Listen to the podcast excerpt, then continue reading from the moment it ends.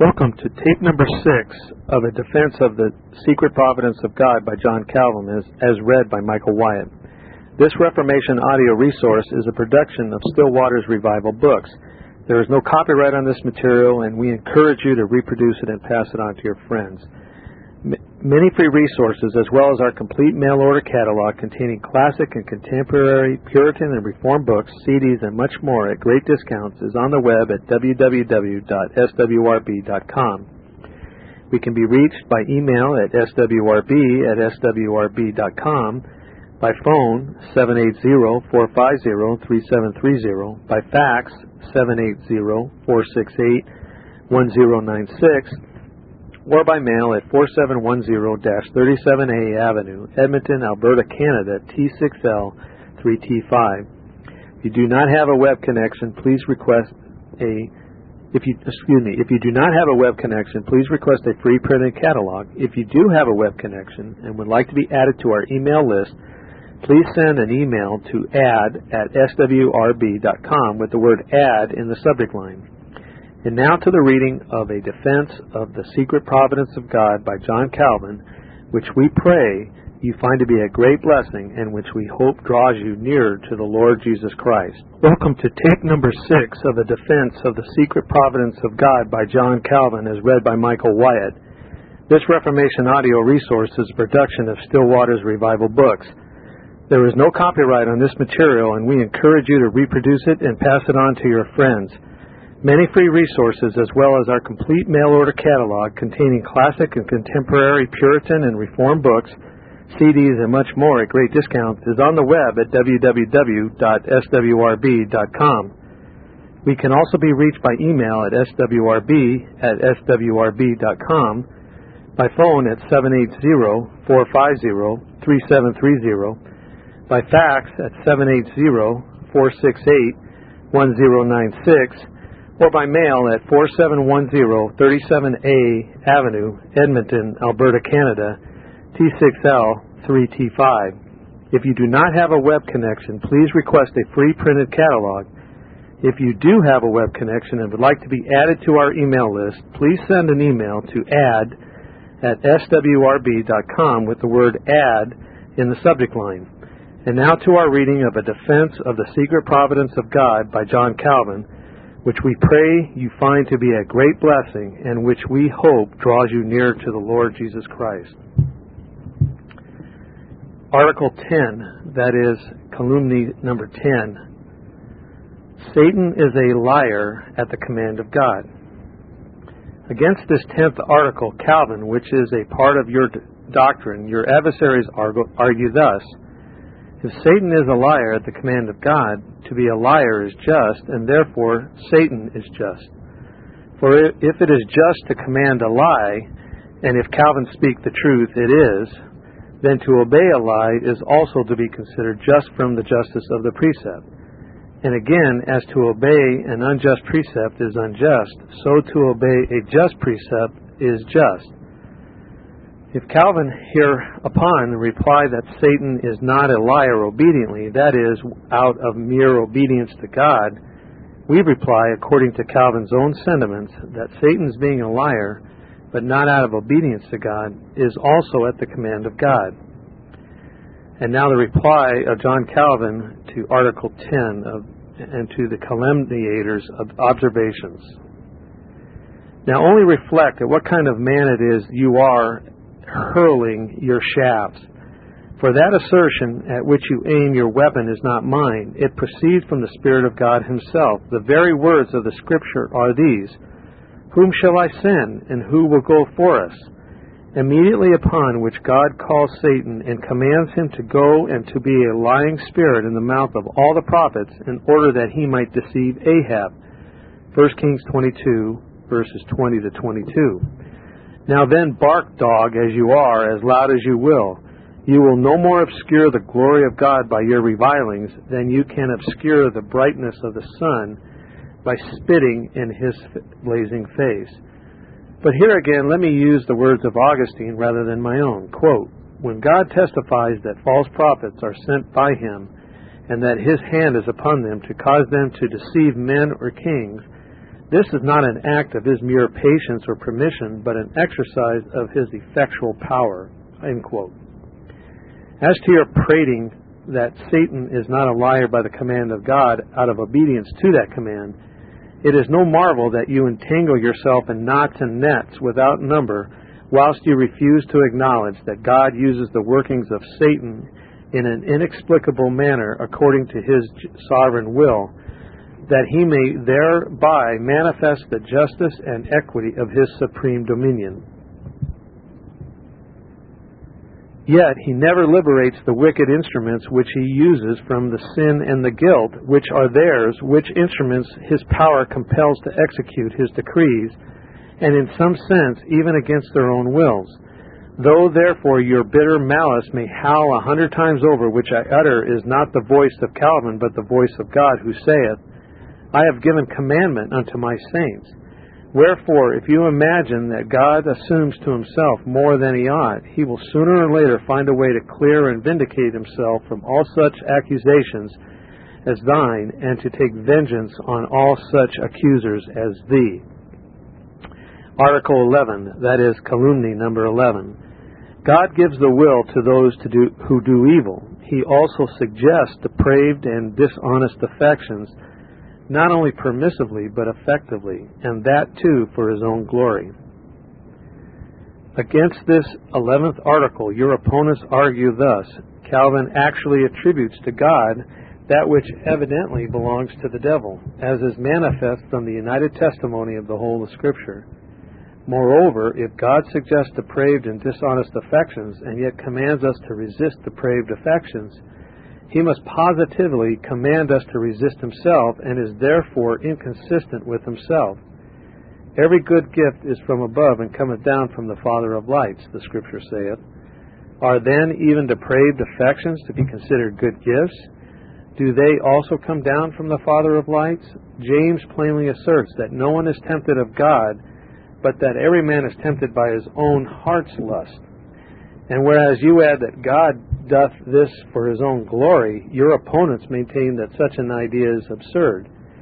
Nebuchadnezzar did indeed experience the justice and the power of God when, on account of his own pride, he was changed into the nature and habit of a brute.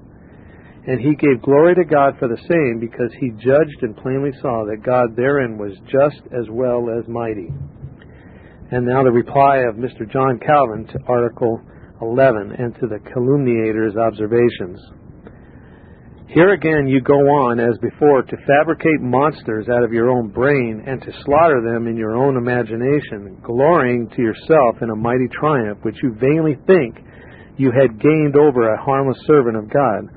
But as to the places in my works wherein I had spoken or taught the doctrines contained in this article, those places you are and ever will be wholly unable to find. Wherefore, without my saying one word, your futility and your impudence also fall to the ground together.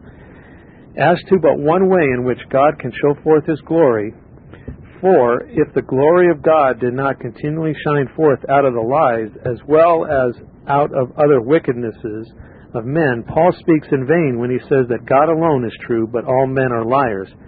And he speaks equally in vain when he immediately adds, But if our unrighteousness commend the righteousness of God, what shall I say? Is God unrighteous?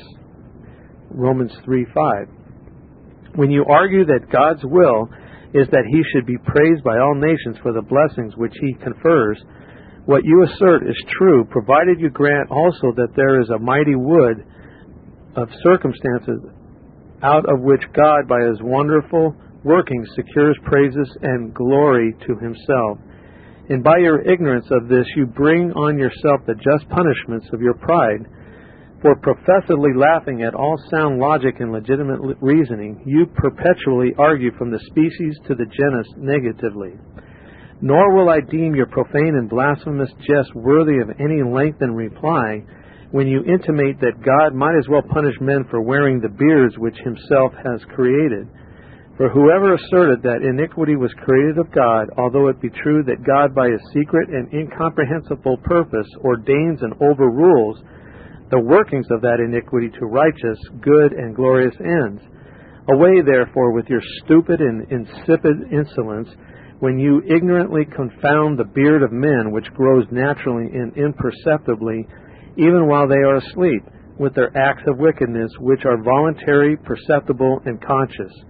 Rage against me as rabidly as you will. This I will nevertheless hold fast and maintain, that although God did indeed, excuse me, does indeed decree and overrule the depraved affections of men to the accomplishment of his own eternal purpose, yet he nevertheless righteously punishes the depraved agents and instruments their, themselves and makes them to stand condemned in their own consciousness.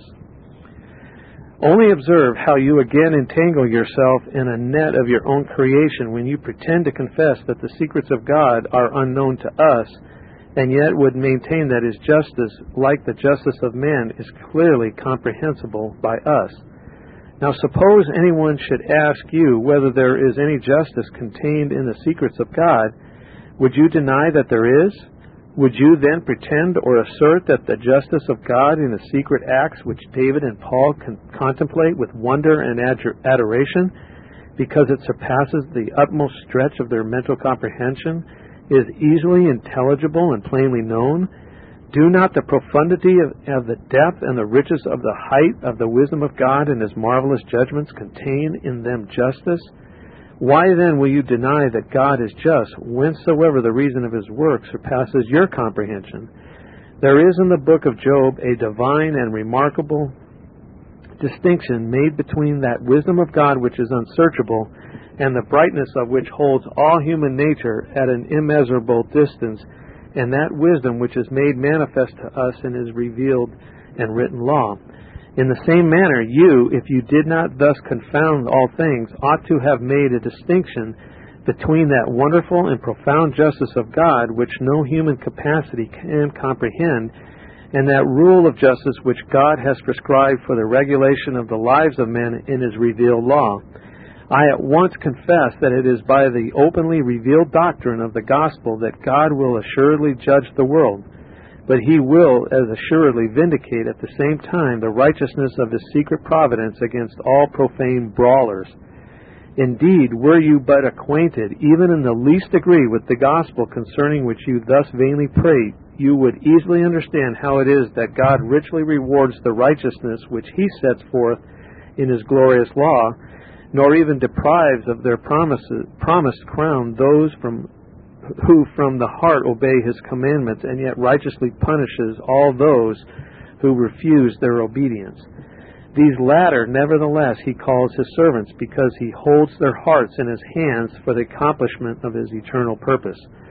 Hence, Nebuchadnezzar, that furious plunderer of nations and slave of Satan, is called by Jeremiah and with peculiar significance the servant of God and if I have taught that God is as manifest by his judgments on every side, incline the hearts of men hither and th- thither for the execution of his purposes and decrees, when the prophets of God declare these same things in the same words, and when I cite their own words, why impute you such citations as awful crimes committed by me?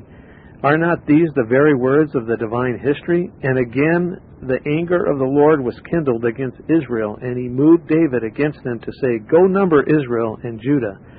2 Samuel 23, excuse me, 24, verse 1. Article 12, that is calumny, number 12. The wicked by their acts or wickedness do rather God's work than their own. The, the calumniator's observations and statements on Article 12. With reference to this article, Calvin, which is your doctrine, your opponents argue thus If this really be the case, then God is often angry at that which is good. For if wickedness is the work of God, wickedness itself is good. For all the works of God are good. And again, if wickedness is good, it follows of necessity that godliness is evil, because it is the direct contrary to wickedness. Hence, it will again follow that when the Holy Scriptures command us to hate evil and love that which is good, they command us to love wickedness and hate godliness. Your opponents, moreover, affirm that this article of your doctrine really saviors of libertinism, and they consequently marvel that you should be so determined a foe to the libertines. The reply of Mr. John Calvin to Article 12, that is, calumny number 12, and to the calumniator's observations thereon. Before God and the angels and the whole world, I here again testify that what I did truly teach upon this subject, you have by the basest and most wicked calumny utterly perverted. If it really seemed to you an absurdity to teach that the wicked do the work of God, enter the battle at once with Jeremiah, the prophet of God, whose words are these Cursed is he that doth the work of the Lord negligently, and that keepeth back his sword from blood. Jeremiah 43, verse 10. Now, 48, verse 10, I'm sorry. Now, by that work of the Lord, the prophet evidently and undeniably means hostile slaughters and desolations, which you surely must call wickedness, seeing that they proceed from pure avarice, cruelty, and pride. The Chaldeans were urged on to make war upon Moab by their own ambition and thirst for plunder, so that regardless of all justice, they forced on their way by rapine and slaughter to accomplish their inhuman purposes. But since it pleased God to punish by their hands the idolatry and defiance of the Moabites, their depravity did not alter the fact of their ex- executing the judgments of God upon the Moabites by their wicked hands. What availeth then your barking and growling? What availeth your profane logic and arguments, that therefore wickedness is good? As if wickedness could be imputed unto God, because by his wonderful workings he turns the wickedness of men to an end and to a purpose entirely different to those which the wicked themselves design. Nay, you would even class me with the libertines, the mad delusions of which sect I have labored to expose and confute beyond all other men, so I need no new defense of myself on the present occasion. Article 13, that is calumny 13 we sin of necessity with respect to God, whether we sin of our own purpose or accidentally. Article 14, that is calumny 14. What wickedness soever men commit of their own will, those wickednesses proceed also from the will of God. The calumniator's observations and statements on Articles 13 and 14. Against these two articles, your opponents urge the following arguments. If we sin of necessity, all admonitions are evidently vain, and the prophet Jeremiah therefore speaks these words to the people in vain. Thus saith the Lord, Behold, I set before you the way of life and the way of death, and he abideth in me, and he, he that abideth in the city shall die by the sword, and by the famine, and by the pestilence. But he that goeth out and falleth to the Chaldeans that besiege you, he shall live, and his life shall be unto him for a prey. Jeremiah 21, verses 8 and 9. All this warning and admonition, admonition is utterly vain, I repeat, if from the state and necessity of things to flee unto the Chaldeans was as great an impossibility as to swallow a mountain. If Calvin here replied that the commandments of God are set before men to render them inexcusable, we rejoin that this also is positively vain. For if any father should command a son to eat up a mountain, and the son did it not, that son would be no more inexcusable after such commandment of his father than he was before. Just in the same manner, if God should command me not to steal, and yet I must steal of necessity imposed on me by him, and if I can no more abstain from stealing on account of that necessity, then I can eat up a mountain I am no more inexcusable after such commandment than I was before, nor am I more excusable before such commandment than I was after. In a word, the opponents of Calvin argue that if this his doctrine be really true, a man is inexcusable even before the commandment of God is set before him, from which it will follow that all commandment given with the intent to produce this inexcusableness in man is altogether needless and vain Moreover, if the wicked is reprobated of God before he becomes wicked, that is, before he is born, even from all eternity, and if, therefore, he sins of necessity, he is already inexcusable and condemned, even before any precept is given to him. And he is so condemned before he has done any evil act at all, whereas all laws, human and divine, condemn a man after the act and for the act. Please turn the tape over to side 2 and continue listening to the series. The reply of Mr. John Calvin to Article 13, that is Calumny 13, and to the calumniator's observations thereon. What you really mean or propose to yourself in this 13th article, that is calumny, I cannot possibly catch or comprehend. You seem to me like one endeavoring to spellbind the senses of men by a buzz of magic whispers. For what are accidental sins? Who, besides yourself, even ever fabricated such unheard of creatures as these in the workshop of the human brain? I have elsewhere in my writings and ever taught that all these things which seem to happen accidentally are ruled and overruled by the secret providence of God. Who was it that gave you the license to gather from thence the idea of an accidental sin? And was this doctrine which I have taught upon my own and of my own creation? No, it was it has God himself for its author. If when a man is cutting the boughs of a tree the axe slips from his hand and falls upon the head of one passing by, is this think you an accident? Not so thought the servant of God Moses. The Holy Spirit declares by him that the man thus stricken was killed of God. And will you dare to say that God hurls his weapons and deals his blows on the, this side and on that, as a man would do who was intoxicated or insane? Indeed, if, as you imagine, men sin without purpose, understanding, or mind of God, how shall God be judge of the world? And if the things which are done in the world are done without God's purpose, understanding, mind, and will, in what does God exceed mortal man? In what is the adorable God higher and greater than man? Hence, when I affirm that God knows and has his mind concerned in every sin of man, are you driven thereby into such madness and hatred of the doctrine as to denounce me, the maker of a false God? Now suppose I were to concede to you that men sin without God's knowledge and without his mind being at all concerned therein. What God would be left in heaven or in earth at all by such a concession? And yet you imagine and boast yourself to be a great popular teacher, whereas by this depriving God of a concerned mind in all things which men do, whether sins or not, and merely dignifying him with the title of God, as Lucretius did his dreams, you make the adorable God nothing more than a lifeless, unconcerned idol. As to your arguments that if men sin of necessity, all doctrine is superfluous, all precepts useless, all admonitions vain, and all rebukes and threats absurd, if Augustine's book to Valentinus, quote, concern, compulsion, and grace, unquote, suffices not to wash these frivolous objections out of your brain, to the discussion which subject Augustine was especially pointed of God, you are not worth the hearing of one word farther from me on the sacred matter. Moreover, I have so beaten off Pighius and your favorite master Servetus from their hold of this calumny that teachable and candid readers require not another word of defense from me on this point of my testimony. I will only offer this one brief word to your boastings, boasting calumnies directed against me on the momentous doctrine of truth now in question.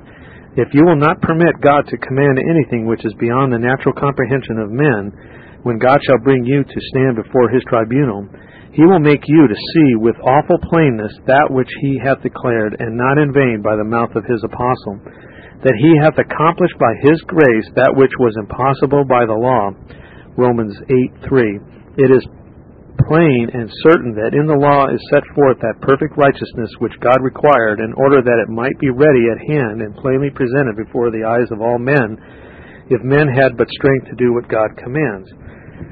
But the apostle openly declares that to attain unto righteousness commanded in the law is on our part impossible. What ground have you then for contending with the revi- and reviling, reviling Calvin respecting his doctrine on this divine point? If you steal of necessity according to your own argument, think you not that you are less excusable after the law has been given than you were before it was given? How widely different is the Apostle Paul's opinion of himself, where he confesses that he was sold under sin, but where at the same time he freely and loudly testifies that the law worketh wrath, showing thereby that it is in vain to stretch forth in our defense the shield of necessity when every man's own conscience condemns him of voluntary and wilful wickedness now, I would just ask you this question. When a year ago you had your own hook in your hand by which you might have pulled down firewood to warm your own house, was it not your own will that drove you to steal wood from your neighbor?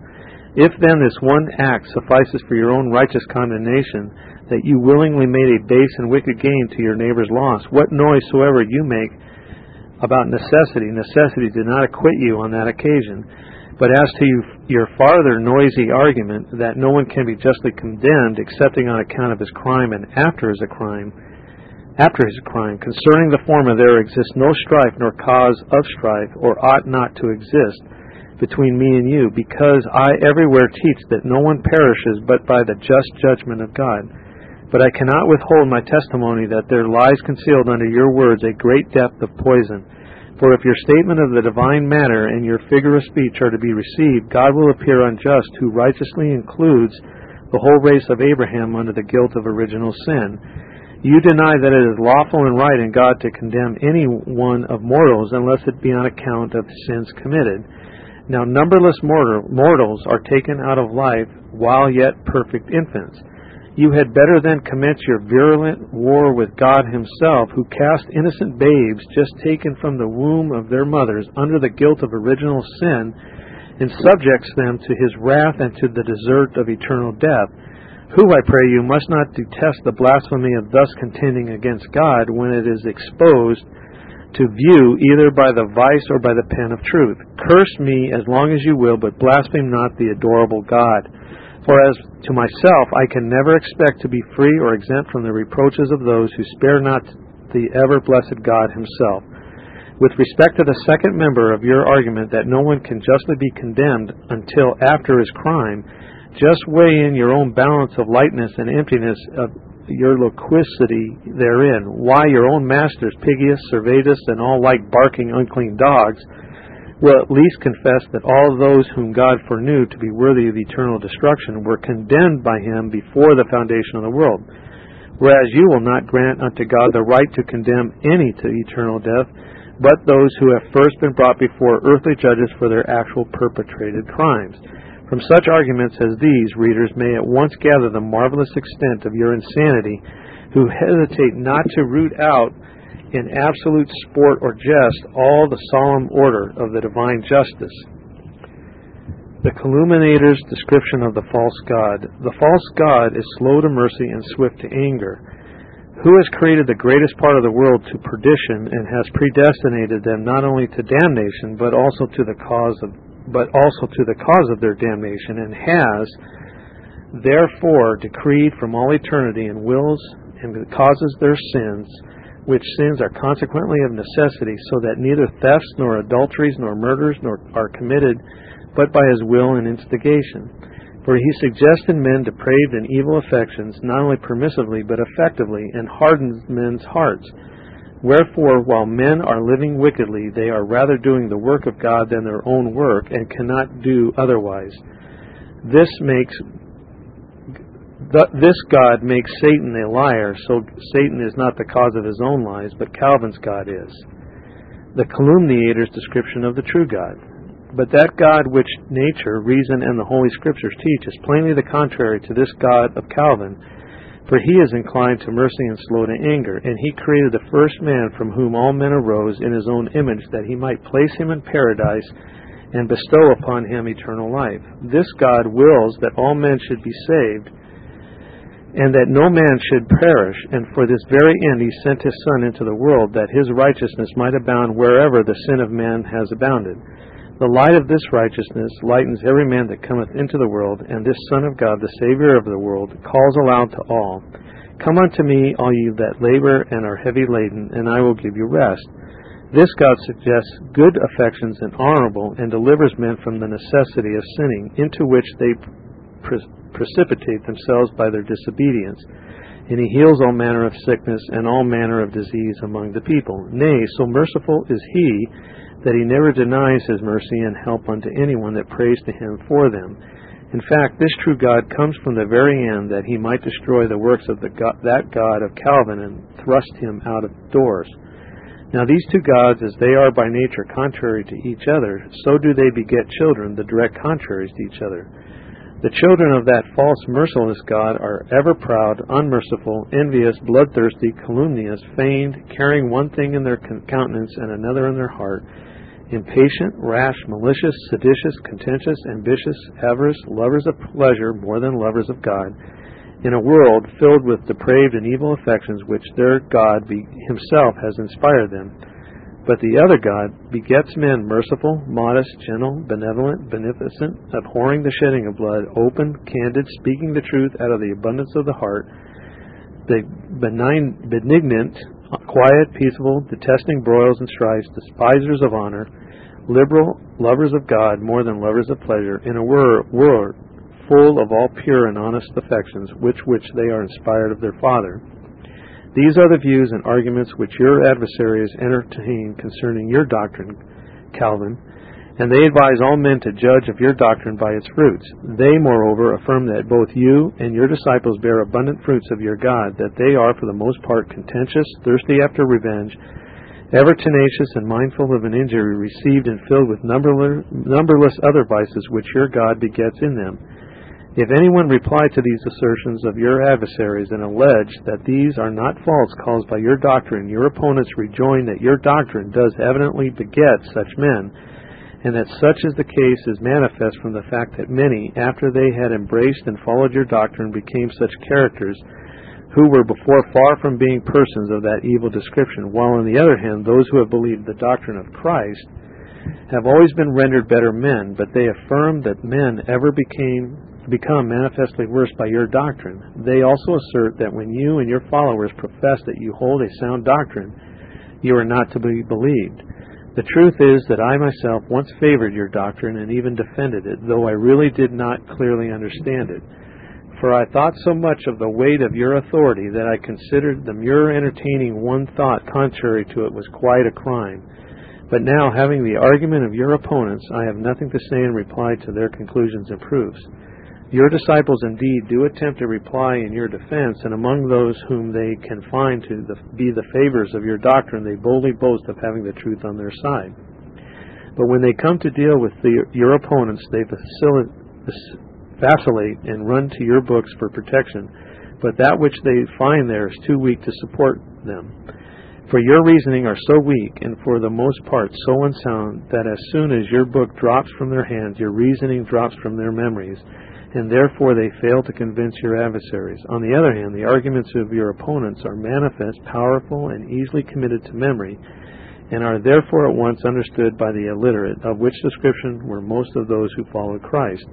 Whence it followed that the generality of your disciples depends more upon your authority than upon the sound reason.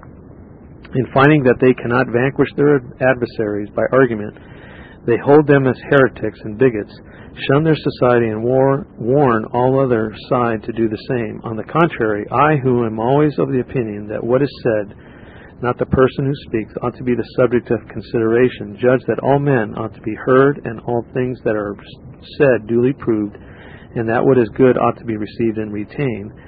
Wherefore, Calvin, if you have any arguments to produce which are true, plain, and sound, by which your adversaries can be refuted, bring them forth, I pray you, before us all, and thus prove yourself in reality a defender of the truth. You know what is written I will give you a mouth and wisdom which none of your adversaries shall be able to gainsay or resist. Luke 21:15. As to myself, wheresoever I can find the truth, I am prepared to follow it and to exhort others to adopt the same course. If you have perchance erred, for we all are men, I entreat you, Calvin, give glory to God by a full confession. Your so doing will be more noble and will bring you more fame than the persevering in error. But be not, I pray you, angry with me on account of this my letter. If you are just and true, you have nothing to fear from it. First, because it is your own advantage to be admonished by its arguments, and secondly, as you believe, as you say, that all things are done of necessity, you must believe that this letter also was written by me of necessity. Farewell. This ends tape number six of A Defense of the Secret Providence of God by John Calvin. Please go to the next tape in this series. Thank you. This Reformation audio resource is a production of Still Waters Revival Books. Many free resources, as well as SWRB's complete mail order catalog containing classic and contemporary Puritan and Reform books, CDs, and much more, at great discounts, is on the web at www.swrb.com. We can also be reached by email at swrb at swrb.com by phone at 780-450-3730, by fax at 780-468-1096, or by mail at 4710 37A Avenue, Edmonton, Alberta, Canada, T6L 3T5. If you do not have a web connection, please request a pre-printed catalog. If you have a web connection and would like to be added to our email list, please send an email to add at swrb.com with the word add in the subject line. This book, A Defense of the Secret Providence of God by John Calvin, is also available from Stillwater Revival Books in soft cover format at a discount in our A to Z author listings. And please don't forget to look over the 62 CDs that make up our Reformation Bookshelf and Puritan Bookshelf CD set if you visit our website at swrb.com, as these CDs are a great way to build a major reformed library at a fraction of the cost of the printed books.